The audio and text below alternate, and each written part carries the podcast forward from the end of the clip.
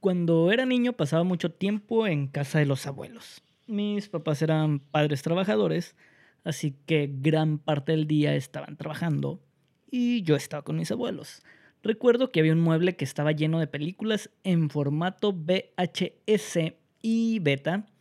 En mi memoria se ve como un mueble muy grande que ocupaba toda una pared, pero estoy casi seguro que si lo viera ahorita no me lo parecería tanto. Según cuenta la historia, era lo único que les había quedado de un viejo negocio de renta de películas y lo primero que te encontrabas al entrar por la puerta principal. Si mal no recuerdo, en el cuarto nivel, pegadito al lado derecho, era donde podía encontrar un videocassette que contenía tres episodios de una caricatura sobre un robot gigante que peleaba contra un doctor malvado. Tan malvado que se llamaba Doctor Hell o Doctor Infierno. Y cuando te llamas infierno quiere decir que realmente debes de ser malo, malo, malo, malo. Pero el robot era fuerte, con alas perfectamente funcionales y puños que podían lanzarse como misiles que no explotaban pero que sí golpeaban. Pese a eso, a los misiles que no explotan, para mí era el robot perfecto, a pesar del inconveniente de que necesitaba que un ser mucho más pequeñito y con un peinado envidiable se metiera en su cabeza para poder moverse. Esa caricatura era y sigue siendo Massinger Z. Bienvenidos al episodio 7 de Quiero ser un robot. Subamos ese switch y comencemos.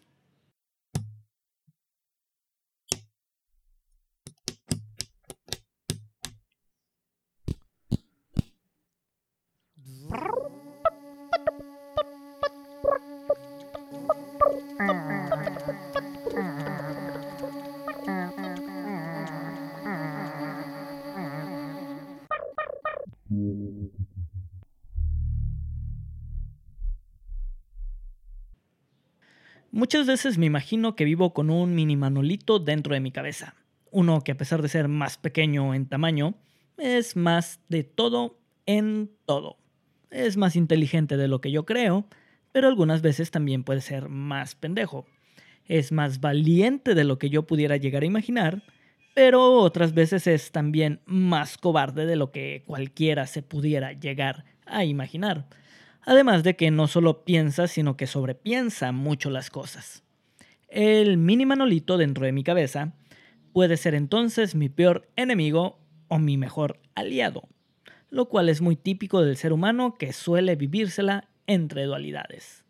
Y precisamente esas dualidades son las que dieron origen al nombre de Messenger Z, según Wikipedia, y me estoy disculpando de antemano porque como viene de Wikipedia, no sé si esta información es 100% verídica o fidedigna. Y por hueva no lo busqué. La verdad, hubiera acudido a una fuente más confiable como Frikipedia. Pero lo dejé en Wikipedia porque esto es mero pretexto para irnos adentrando al tema. Dice Wikipedia que el creador de Messenger Z en un principio tenía pensado llamarlo Energer Z y si lo escuchan bien, Energier Z suena como a marca de baterías que no tienen zinc, carbón y se descargan rápido. Pero por fortuna, este creador, que era un consumidor de mangas y animes, le gustaba mucho Astro Boy. Y eso es importante para, la construcción de, su propio manga. Eh, porque lo condicionó a que él quería crear un robot distinto a Astro Boy, uno que fuera enorme y pudiera pilotearse. Creo que es el antecedente o el, primero de estos robots que eran conducidos por un ser humano. Total de que, por fortuna, su creador empezó a clavarse un poco más en el concepto de dualidad, sobre todo esa dualidad entre el bien y el mal. Así que descartó nombrar a su creación Energy Rosetta para tomar la raíz japonesa ma, que significa demonio, y la raíz chin, que significa Dios, y conservó la sílaba yer y la letra z. Repito, todo esto según Wikipedia. Entonces, conservando esas sílabas y el z, quedó Massinger Z, y que según en Japón se pronuncia Machinger Z, que a mí me suena como machine, y, si me suena así, lo cual podría medio descartar la teoría de la dualidad que acabo de exponer, pero es lo que merezco por no investigar bien. Esta explicación, la anterior al nombre de Messenger Z, le confiere al robot una doble faceta, un benefactor o un destructor, un dios o un demonio, según el uso que se le dé a este robot. Messenger Z no es precisamente de mi época, quizá por eso tengo un recuerdo muy vago de lo que era, pero definitivamente me mamaba el robot y el peinado de Koji Kabuto, el cual, puedes, el cual pude reproducir con mediano éxito y conseguir una apariencia similar gracias a mis cejas y un cabello alborotado. Pero este episodio no se trata de cejas y mucho menos de cabello, sino de lo que hay debajo de la piel que queda oculta tras esas cejas y muy dentro de ese cráneo. Podemos empezar a llamarlo de diferentes formas. Algunos preferirían llamarle conciencia o Pepe Grillo, pero yo elijo llamarlo el mini Manolito o el Koji Kabuto dentro de mi cabeza. Últimamente tengo más tiempo para conversar con él, o sea, con mi yo interior, y les juro que no me estoy poniendo filosófico, pero si llegaran a sentir que efectivamente me estoy poniendo filosófico, no es porque yo así lo quiera, y les juro que es consecuencia del encierro que acompaña a la cuarentena, aunque no puedo negar que con los días como que la plática se va poniendo mucho más divertida.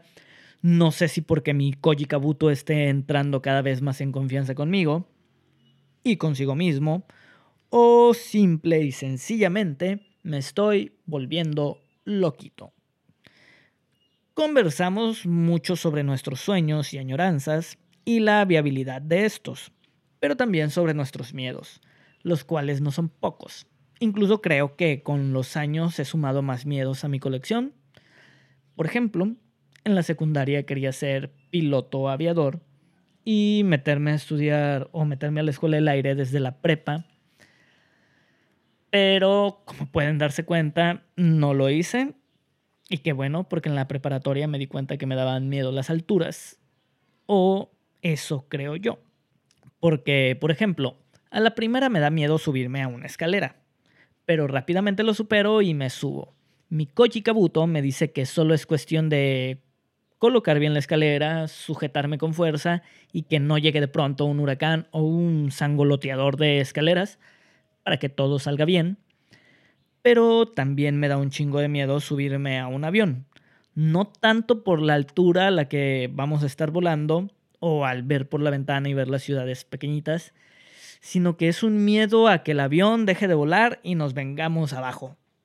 Y en serio es un miedo genuino con decirles que desde antes de subirme me sudan las manos, busco la manera de ver a los pilotos para calcular su edad y con eso como medio determinar su experiencia y las probabilidades de que sufra un infarto en pleno vuelo, o si se ve lo bastante deprimido como para que le dé un ataque y se estrelle contra el popo. Y lo peor de todo eso es que, como les digo, no estoy bromeando, realmente todas esas cosas me pasan por la cabeza. Una vez, por ejemplo, me tocó volar en en un avión de Aeroméxico de la ciudad de Guadalajara hasta la Ciudad de México. Era un avión nuevecito, creo que un 7378 MAX.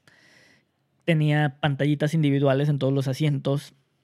Así que todo el camino me fui viendo un mapa que marcaba la ruta aérea, la altura, temperatura en el exterior y el tiempo que restaba de viaje. Iba muy pero muy al pendiente de la altura, a la que íbamos volando por si notaba un descenso abrupto y sospechoso que me hiciera suponer que nos íbamos a estrellar. Así que supongo que independientemente de la altura, lo que, me, lo que me da miedo es que la situación esté fuera de mis manos, algo que no puedo controlar. Porque la escalera yo puedo ponerla en el lugar que quiero y está en mí sujetarme fuertemente, pero en el caso del avión lo más que puedo hacer para salvar la situación o para protegerme es apretarme fuerte el cinturón. A quien le pase lo mismo que a mí, sabe que no está chilo vivir con ese tipo de ansiedad y miedo casi injustificado Y digo casi injustificado porque a veces mi Koji Kabuto se pone zen, colaborativo y un poco más inteligente y me dice que la última persona que quiere cometer un error o un descuido es el piloto. Koji me dice que es muy poco probable que mi piloto se quiera morir ese día y en medio de un vuelo, así que va a hacer todo lo que esté en sus manos para salvarse y de paso salvarnos a todos los demás pasajeros. Además, he de ser honesto y por muy chingón que yo me pueda llegar a sentir poniendo y sujetándome fuerte a escaleras, la verdad es que ese piloto sabe un chingo sobre física y está mucho más capacitado de lo que yo pudiera estar, e incluso armando escaleras, o algo totalmente distinto, como conduciendo un carro. Yo no soy un corredor profesional, él sí es un piloto profesional de aviones. Yo soy un cabrón que se sube a su carro y maneja hasta su trabajo y e incluso he llegado a chocar en dos ocasiones y el piloto, en cambio, yo creo que es muy probable que no haya chocado su avión ni siquiera una vez, porque las consecuencias serían más importantes que pegarle a una banquetita en el centro histórico. Pero esa manera de pensar es en un buen día, uno en el que Koji está colaborando. Lamentablemente, no todos los días es así, y hay días en los que se comporta como todo un ojete.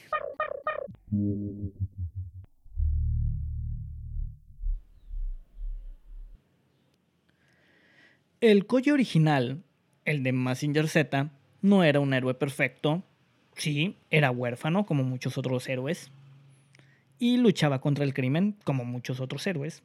Pero muchas veces la cagaba, como algunos héroes porque si bien era leal y valiente, también era impulsivo, vanidoso e irresponsable. Muchas veces le dio en la madre al Massinger por actuar nomás por sus huevos.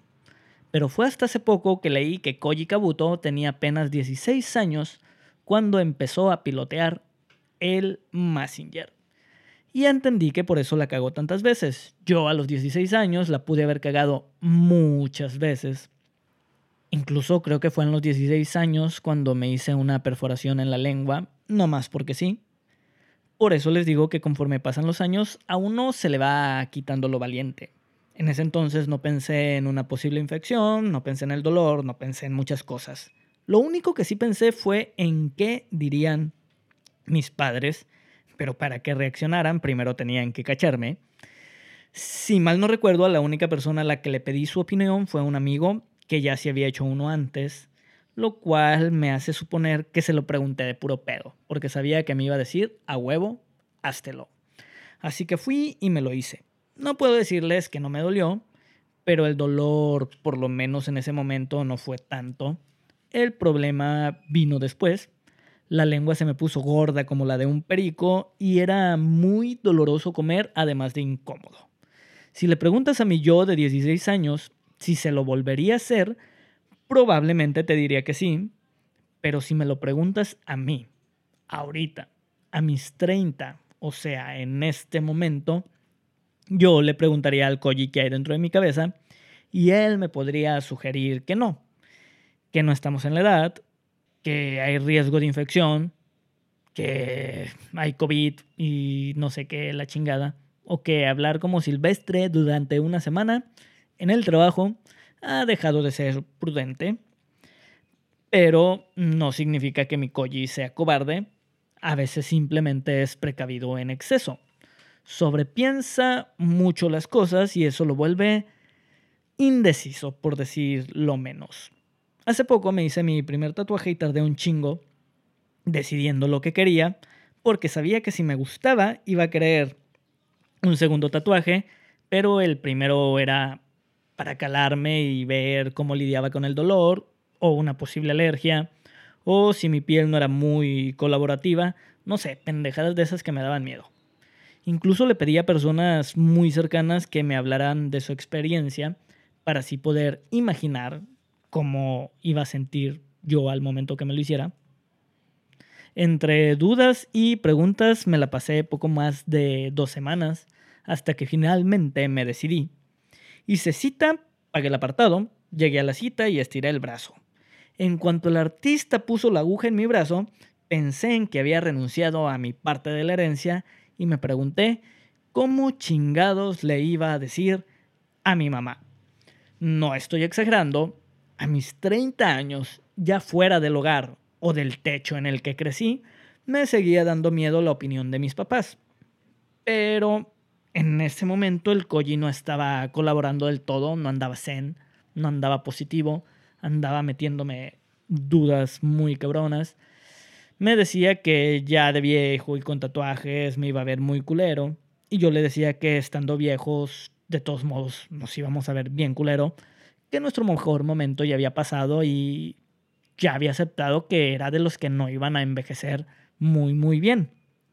Entonces Koji me decía que así no iba a poder eh, llegar a ser presidente. Y yo le decía que ahorita no quería ser presidente. Y si después quería, pues bien podría usar manga larga todo el tiempo y fingir estar pendejo. Pero ya después sería. Así estuvimos discutiendo un buen tiempo, aunque solo el tiempo suficiente para que el artista terminara de hacer lo que estaba haciendo y yo quedara satisfecho. Comentario rápido de mi experiencia con un tatuaje. Es un tatuaje chico en el antebrazo. Sentí similar a lo que se siente un aruñón y ni de cerca es un dolor que no hayamos sentido antes. Fin del comentario rápido.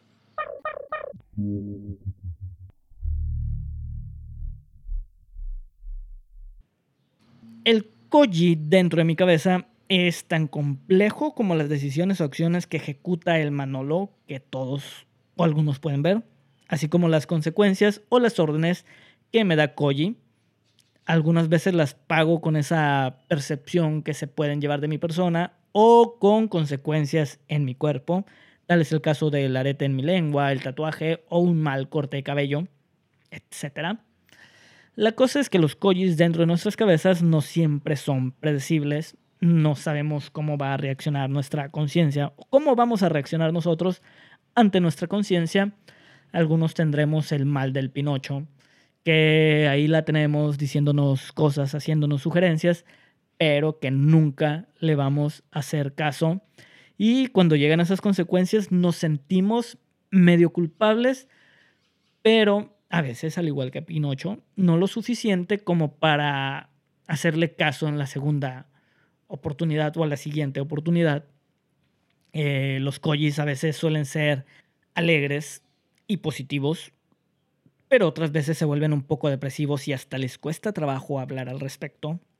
A veces como que ese, esa vocecita en mi interior tiende a ser un poco presumida y otras veces anda muy mal de su autoestima ¿Qué les puedo decir? Los kojis dentro de nuestras cabezas no son de los que se callan el hocico, sino que se clavan mucho en el tema y le están dando vueltas y vueltas e imaginando cuánto escenario puede ser posible, a veces hasta imaginando escenarios imposibles y catastróficos, provocándonos ansiedad muy cabrona. A veces tienen mejor autoestima de la que deberían en ese momento y, es complicado bajarnos de esa pinche nube. Es muy complicado tener un Koji Kabuto dentro de tu cabeza, pero algún, algún día tendremos que conversar con él. Y es lo que les, les recomiendo. No soy experto en salud mental. Lo único que les puedo decir es que aprovechen la cuarentena para conocer a ese Koji Kabuto que está dentro de su cabeza y platiquen de vez en cuando con ellos. Hablen de sus planes, sueños, añoranzas y sus miedos, pero véanlo directo a los ojos y pregúntenle si son amigos o enemigos y lleguen a un acuerdo sobre las reglas del juego. Ya que pase la cuarentena, si es que tienen una vocecita más gritona dando vueltas en su cabeza, si ese es el caso, solo puedo recomendarles que por favor vayan y consulten a un especialista en salud mental, porque no está chilo que algo les esté gritando dentro de su cabeza. Sé que la mayoría de veces no podemos controlar quién es el piloto que tenemos aquí dentro de nuestra cabecita, pero sí es importante reconocerlo, aprovechar estos días, conocerlo, conversar con él y llegar a acuerdos. Habiendo dicho eso, espero que estén sanos, felices y al igual que sus familias, nos vemos en nuestro próximo episodio y bajemos ese Switch.